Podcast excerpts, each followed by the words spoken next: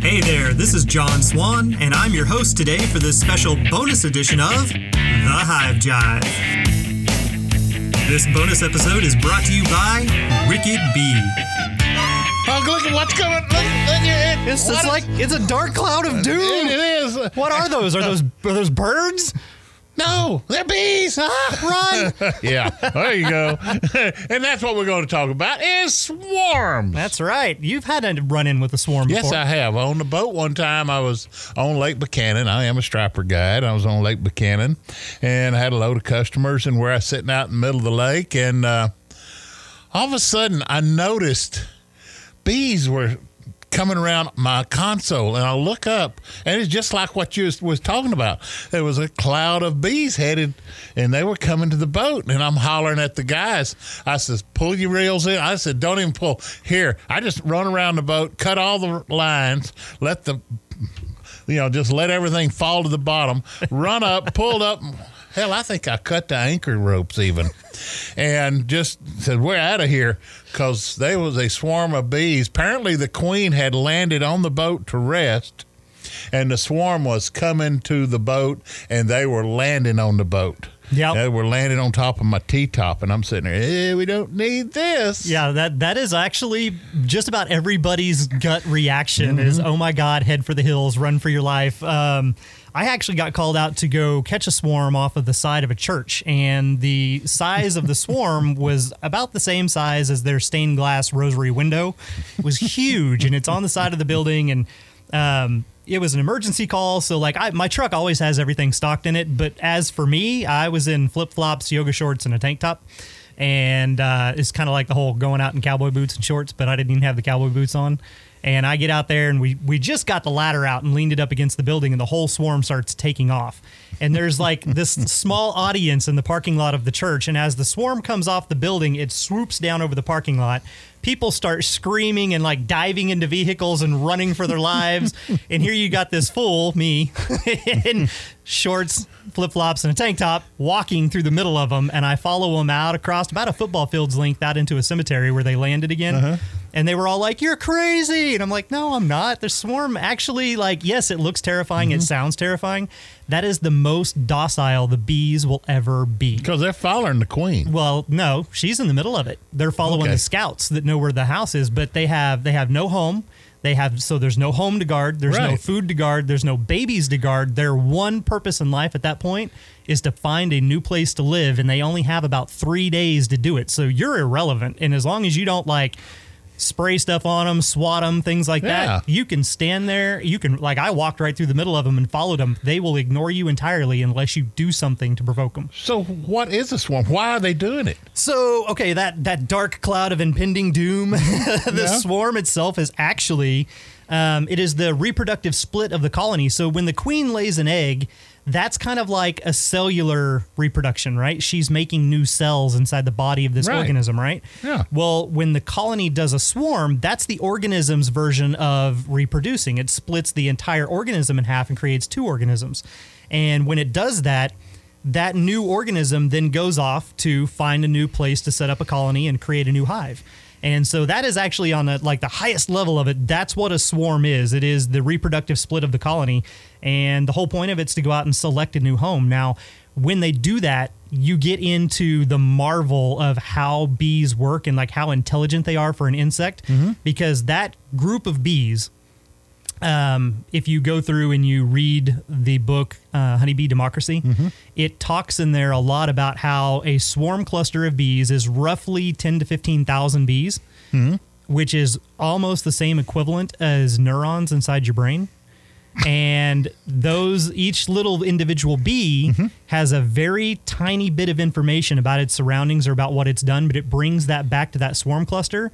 And all of those little bees are just like all of the little neurons firing and you put all those tiny bits of information together and you end up with this thing that can make very educated decisions as a whole as a group so they send out scouts. They when they first leave the colony, they go out and they form what's called a bivouac, and they ball up in this living cluster of bees, and then they'll send out scouts, and those scouts go and they look for new home sites. Those home sites they have specific dimensions of what they're looking for, and it's roughly in uh, U.S. measurements it is roughly 10 gallons. In the other system, I want to say it's 40 liters is kind of the volume of what they're looking for and they want a opening that is towards the bottom and they want it to be three inches or less in diameter and the bee, a single bee, will actually go visit the site. They go in and out the entrance. They walk around and actually physically measure the space. And when they've done research on it and they've recorded the bees, they actually go in and map out what they've done. And mm-hmm. by the time the bee is done, it has touched every bit of surface area inside that. It's measured it all out. It knows if there's any obstacles. It knows what the surface is, if they're slick, if they're not, if they can attach comb to it. And then it takes that information back to the colony and it does the dance. And it tells the other bees through the dance the quality of it, the location of it, and, and if it's good enough other bees will go check it out. And it becomes this voting system where they go back and forth and back and forth. And that one bee turns into 20 bees, turns into 50 bees, turns into 100 bees. And eventually they reach a quorum and they decide out of all the locations we found, this one location is the best. And when they do experiments on islands where the bees have no choices mm-hmm. except for the man made places, every single time they pick the best, most optimum spot to live in. Wow. And they're just a tiny little insect. Oh, it's scary. the more I learn about bees, it, you know, it, it, it's like you said, it's a cell. Mm-hmm. I mean, here's how it, you know, you've seen cells on television, how they split. Well, the bees are doing the same thing. Yep, they are.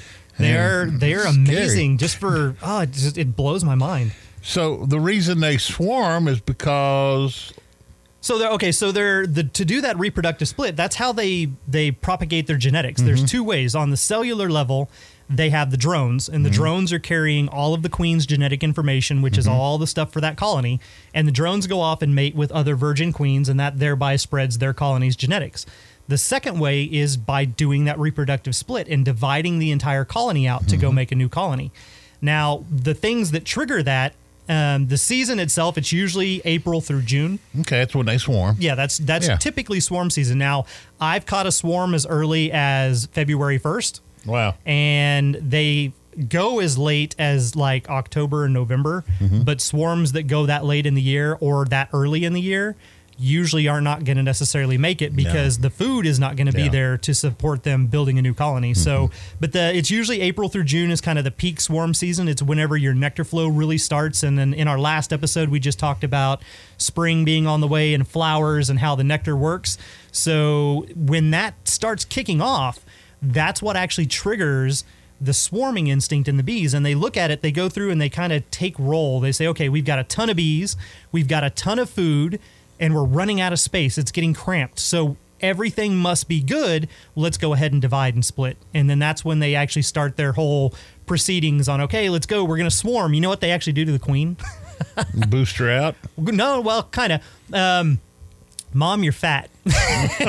and we're going to go on a trip and you need to lose some weight. Okay. So they actually cut back on her food and they start basically chasing her. They'll nip at her, they'll grab her leg and they'll shake her and they'll start chasing her around the colony. So they're not feeding her as much. They won't let her stop and lay eggs. So her egg production cuts down. And when that happens and they start running her around, she starts getting skinnier and then she's a little bit lighter in weight so she can fly easier. So they do this a few days in preparation of the swarming so that when they all go to leave and they take mom with her, her fat little booty can come along. get her in shape. they got to get her in okay. shape. Now, I know you said uh, you already said there's no such thing as free bees. So, yeah, I knew I knew bees swarm. So I've been making swarm traps. Uh huh. And let me tell you, that's the hardest damn thing ever. I, I was well, I, I, you know, you I had seen in the online that you can make these, uh, you know, top bar hives out of barrels. So I said, well, I can make a swarm trap out of barrels. So I've been doing all this and doing like you told me to make sure the bars are 19 inches across. And folks, just buy a swarm trap. Do not build a swarm trap. Now, I know there's places to buy a, bo- a swarm trap. There are. Um, so if you want more of like a across the United States type thing, I'm not. I honestly don't know if they ship internationally or not. Mm-hmm. But there are two main distributors here in the U.S. that I use. One of them is Mann Lake and uh, you can find them online at, at the man is m-a-n-n mm-hmm. lake limited or ltd.com and then the other one is Dadant, and it's like dad ant, D A D A N T. And both of those, they're actually great options because if you purchase $100 or more, it's free shipping. It doesn't matter if you're buying an entirely, completely assembled hive that's painted full of frames, Really? it's free shipping. They'll drop ship it to your house for free if it's over $100. So both of those are great options. They have literally everything you could need, including swarm traps. Uh, they've got plastic versions. They've got ones that are like the the recycled cardboard paper mache Right. that are super light. Right. Um, so they do have those options, and then they also have the lures that you can put in there that mimic that Nasonov pheromone. Right. Um, many different varieties of that. So you can use lemongrass as your lure, Mm-hmm. um, but they have the other stuff too. So yeah, you can absolutely go purchase that stuff. You can also, you know, if you're ingenious and you want to be smart with your money, you can go and you can find repurposed material and build it. But as you said, it's not as easy No. as it sounds. No. And I would almost advocate um, you probably would have been better off buying the wood and building it from wood. Yeah. as far as simple. I agree with you. Yeah. But I've made two. I made. I've made six. Let's say I made two big. I didn't use the big barrels. I used like a 35, 40 gallon barrel. And then the two uh, little ones I made, there well four. They're each one of them. Let's see. The gray barrel probably holds. 20 to 25 They'll, it'll hold 20 25 top bars. The smaller ones will hold 12 to 15. So I figure, and I'm going to make them all traps. Now, the bigger ones, I'm going to put where our place is over in Mason that we don't go as often. Yeah. Since how they have more room, they can stay longer. Yeah. That's a great idea. So I thought I'd use those there, and the smaller ones I'll use close to the house so I can check them once a week or every couple of weeks. But the ones in Mason, we go there pretty regular. But where I'm going to put them, you know, they can sit there for two or three months if we need to. If if absolutely Yeah. had to, yeah. Um, so you have some pictures of that actually. Oh, we'll, yes, we'll I do. post that on Yeah. Instagram for people to go through and see the the kind of what he's talking about about the barrel and then Mm-hmm. how he cut it in half and, and how he's been going through. So we'll we'll put that post out there so you guys can actually see those images and stuff. Um, it's uh it's kind of fun, but the oh I, I lost my train of thought on that. Um, Buy your bee traps. Buy them. So I oh that's what I was gonna say about your the picture. So I actually I brought you in comb today, and I've got Mm-hmm. good. like top bars Yeah. that actually have the comb already on it from Okay. older hives and things when we've went and done stuff to them. So you can actually use that as a lure, Yeah. a natural lure as well to put it in the swarm traps because when the bee goes in and, and looks around, if it has something in there like wax Mm-hmm. that already has the pheromones and the smell of bees, that even makes it more attractive because now not only does it look like the right size and the right space, but it also has comb, so it smells like bees, and there's already furniture. Like they can just move right in and take up shop. Right. So I brought you some comb of that. I should have brought it in the studio, but I left it out in the truck. Oh, but, that's uh, fine. but yeah, so it you'll have that. That'll kind of help give you a jump start on that too. So. Um, so what we're talking about here, guys, basically, um, there's a couple of ways you can catch swarms.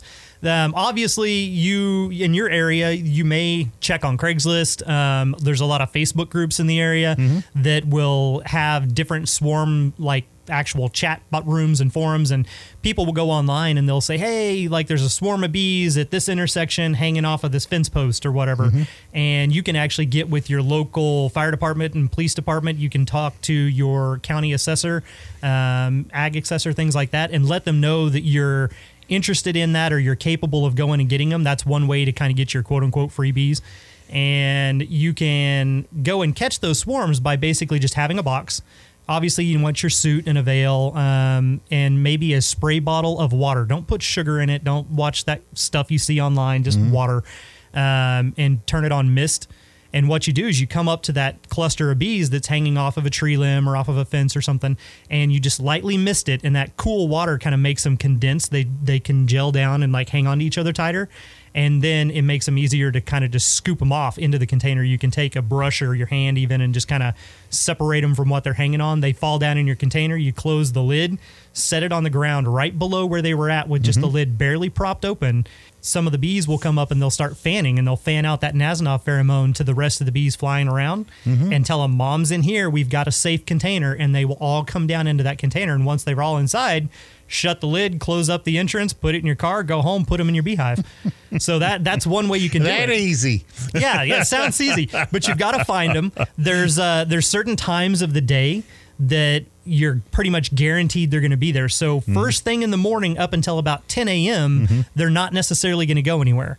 From 10 a.m. to 6 p.m., it's a crapshoot. Mm-hmm. Literally, you can get a phone call. They say, "Hey, they're out there." You can call them every five minutes on your way. Are they still there? Yep, yep, they're still there. I'm looking at them, and you pull up, and there's no bees. And the person's like, "Oh man, like two minutes ago they just flew away."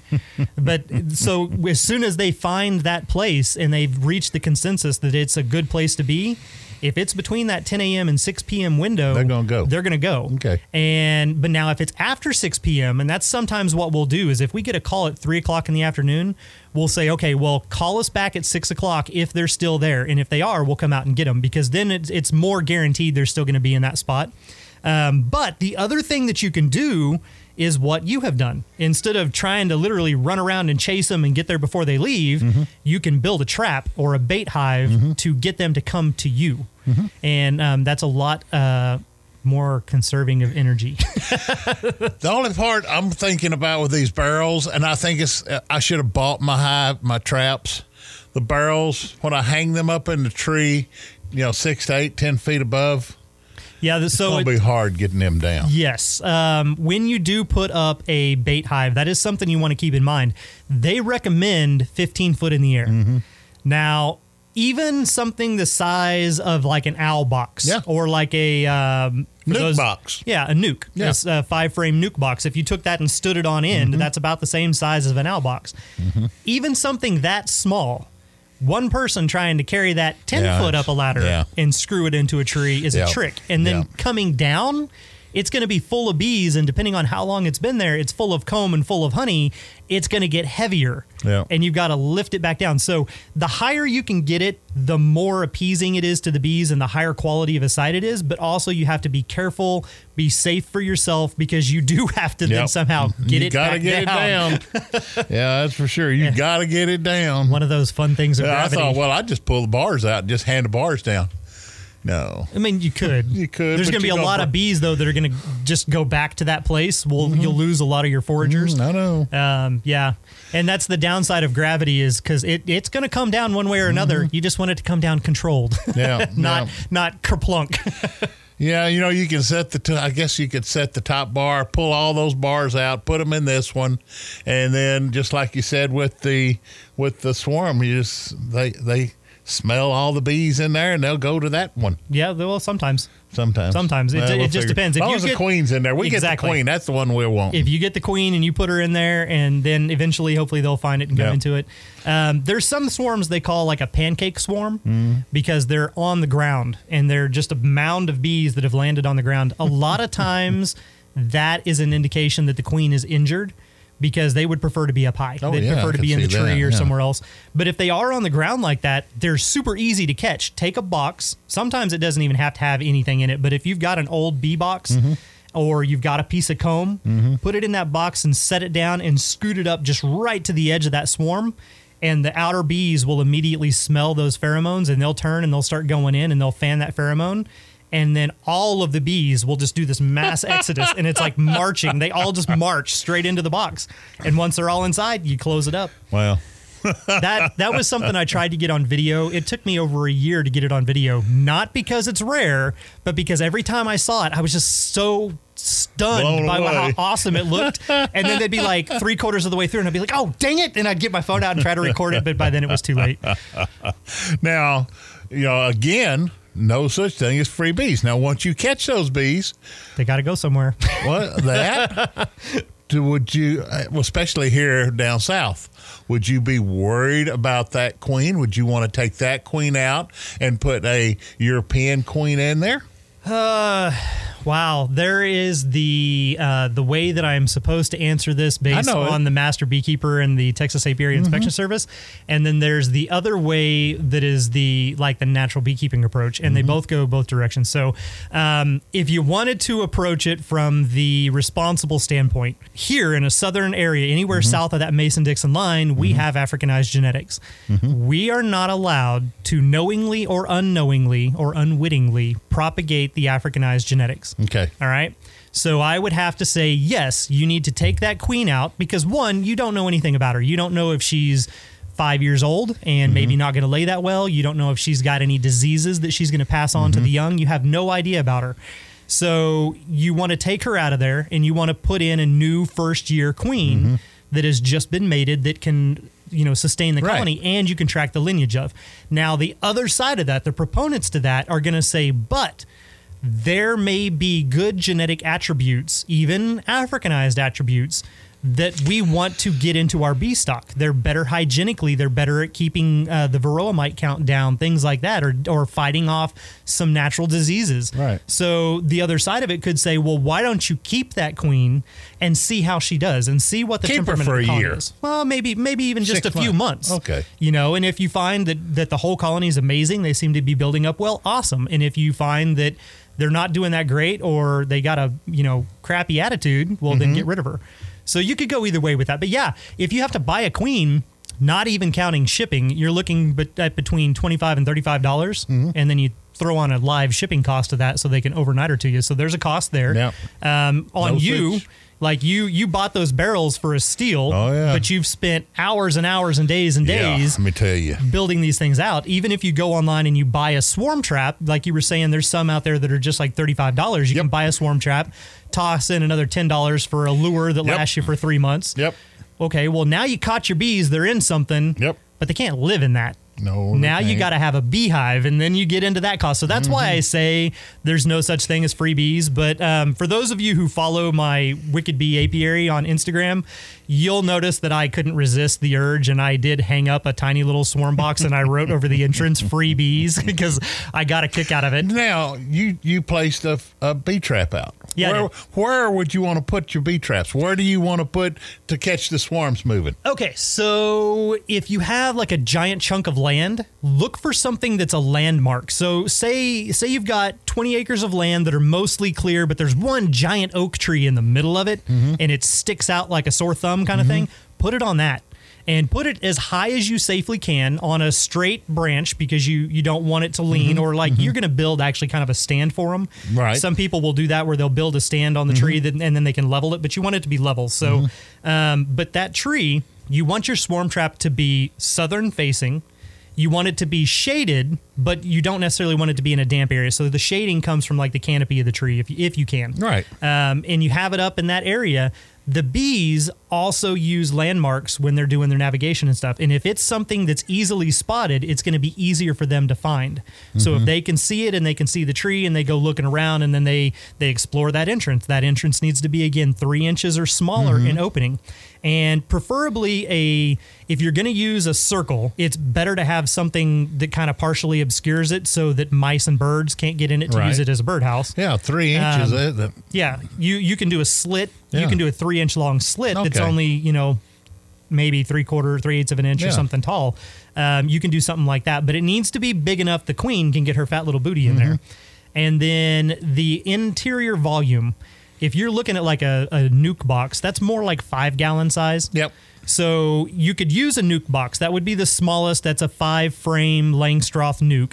Um, or again, about the size of an owl box. Right. That's the smallest you should do. Or you can do a 10 frame, a full sized hive box. That would be the perfect size.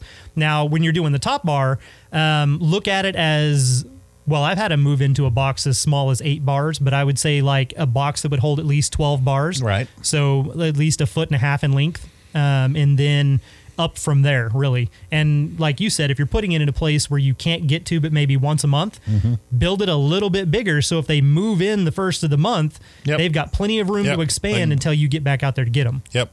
And now, once you've caught your bees, should you holler at a beekeeper like yourself?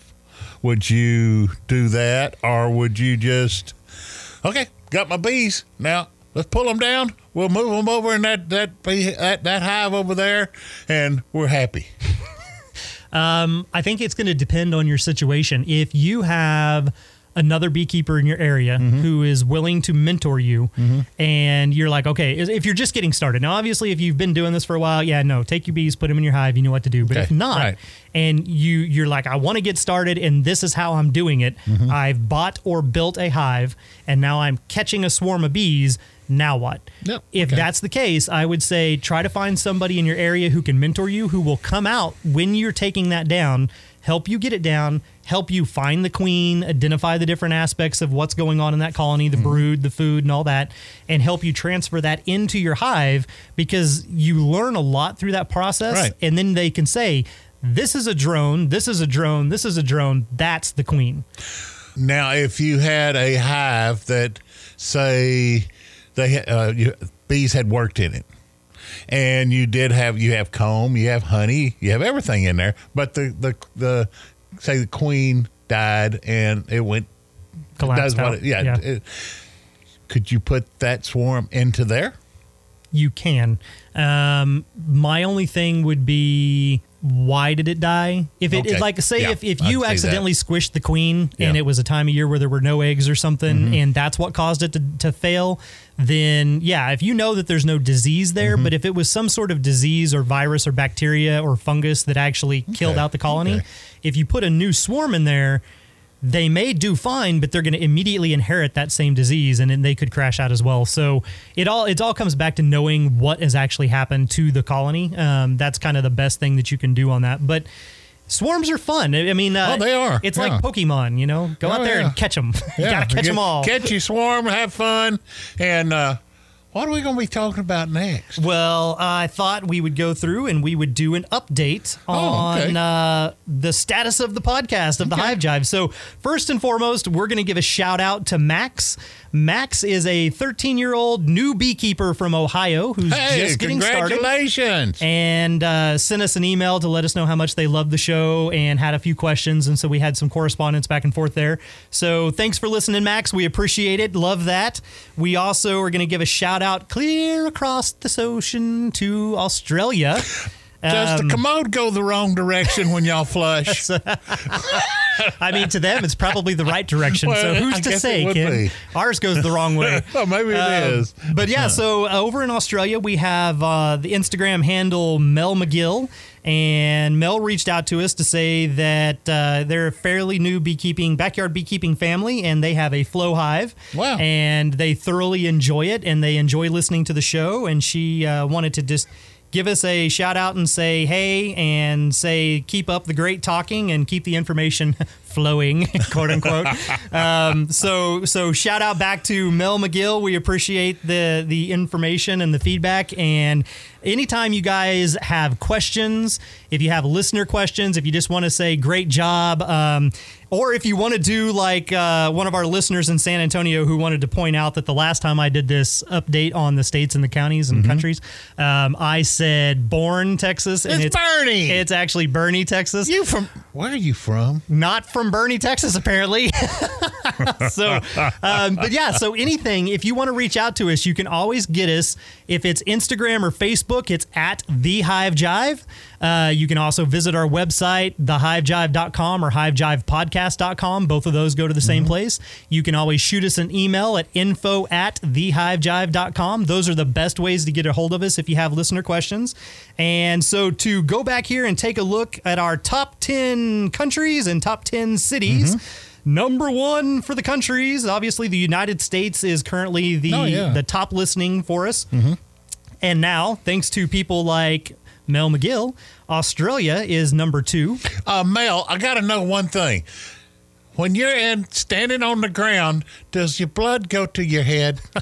Because you're upside down. We're not. Oh, these poor people. You do know Ken's a Texas redneck, right? Right, so yeah. you know I'm a red-headed mutt. he's he fits in with the bees. Um, so Australia is number two. The United Kingdom comes in third. Norway is fourth. Canada is fifth. Spain, New Zealand, Argentina, Denmark, Goodness and. Germany round out the top 10. So that's the top 10 countries.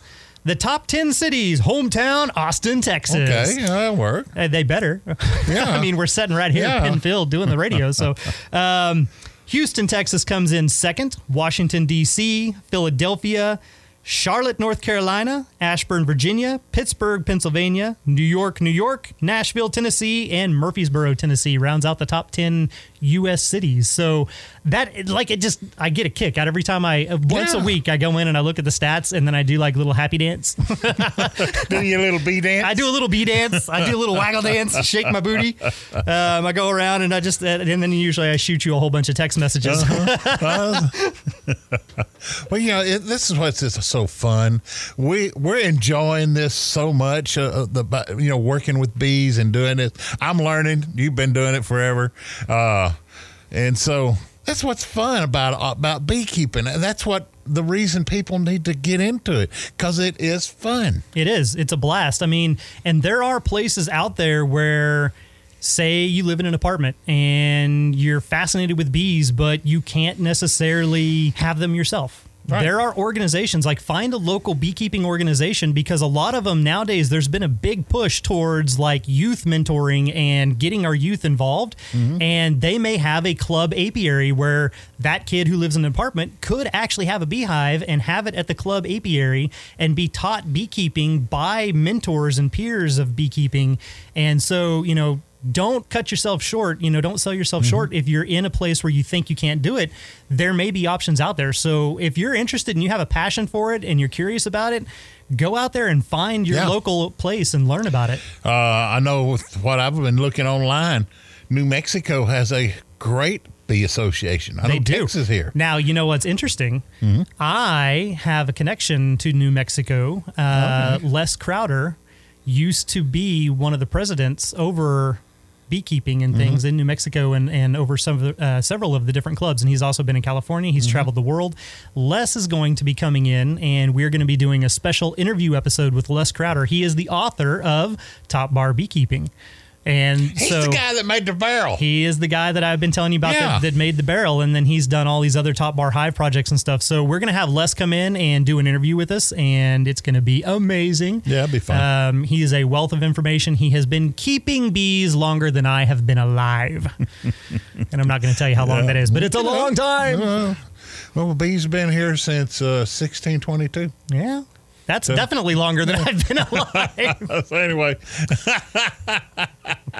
no free bees. no such thing as free They bees, guys. You can.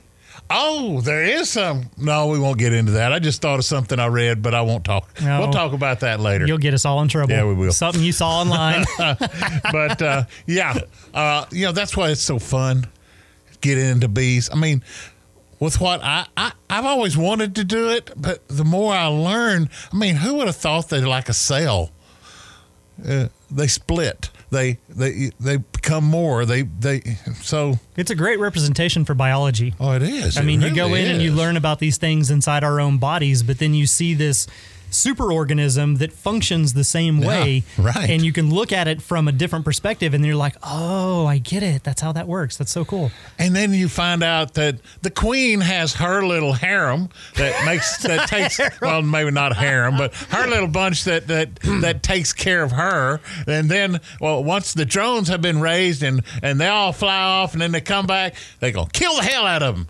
because the queen has been bred and she's good for five years. Oh. So this is what we're finding out. No such thing as freebies, guys. Wow. All right. Well, on that note, um, I'm not even going to touch any of Uh, that. let's don't. I don't know where I was going with it. Uh, well, we appreciate you guys listening and joining us for another bonus episode. And uh, as I said, we've got you know great interviews on the way. We've got more information on the way, and we'll go ahead and we'll wrap this one up. And we will catch you next time on our regular episode of the Hive Jive.